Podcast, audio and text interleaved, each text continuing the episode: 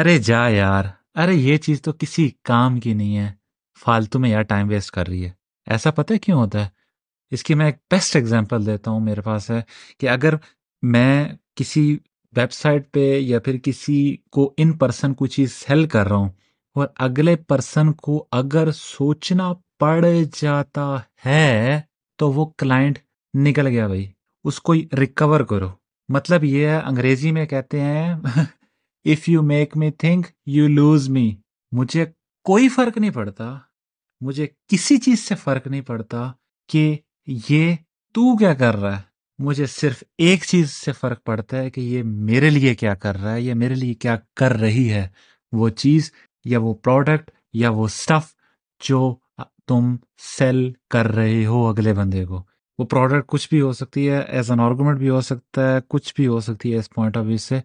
تو اس چیز کے ساتھ آج کی انمول بات یہی ہے کہ if you make me think you lose me so don't make anything complicated from that regards کوئی بھی چیز کمپلیکیٹ مت کرو. اسی کے ساتھ میں آج کی انمول بات ختم کرنا چاہوں گا اور اگر آپ نے فالو نہیں کیا پلیز فالو ضرور کیجیے گا. ملتے ہیں کل کی انمول بات میں ایک پیار والے لمحات کے ساتھ. اپنا ڈھیر سارا خیال رکھیے گا. Take care